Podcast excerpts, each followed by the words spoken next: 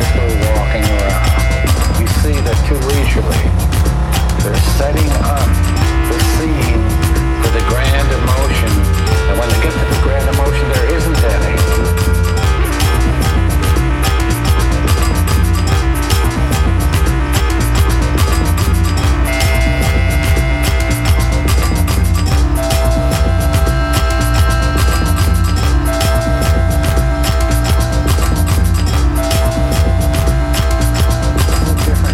The atomic age. Each line must have its own power, its own feeling, its own juice, its own flavor. Writing must never be boring. It must not bore the reader, the writer. It must not bore anybody. You have to have juice in each line. You don't believe me. I'm trying to tell you. I get so... Writers put me to sleep. They always did. They always will. Each line must be an entity unto itself, but it must carry its own, like a voltage juice. You can't say, Missus McGillicuddy was sitting in her chair. It was three thirty p.m. on a southern morning in church. Mister McGillicuddy was, this is all, it's already dead, you see. You must say, what do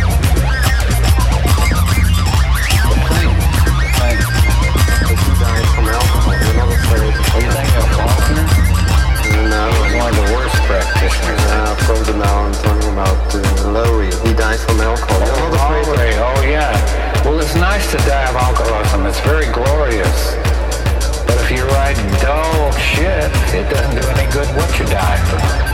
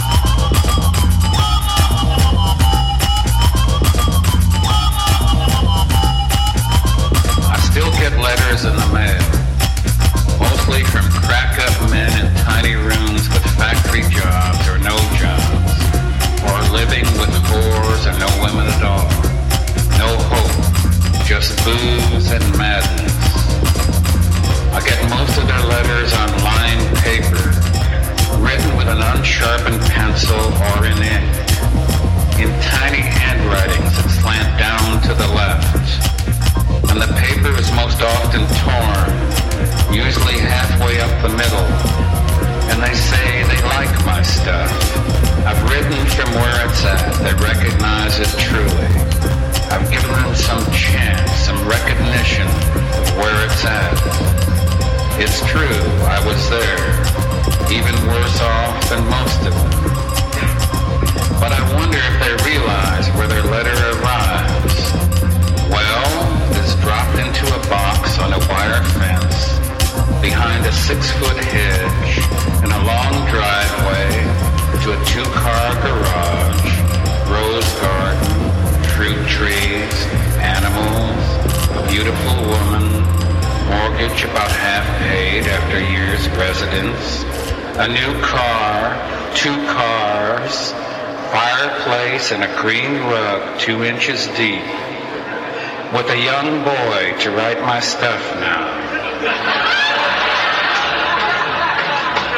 I keep him in a ten-foot square cage with a typewriter.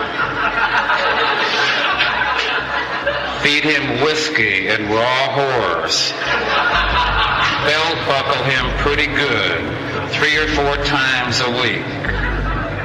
I'm sixty years old now, and the critics say my stuff is getting better than ever.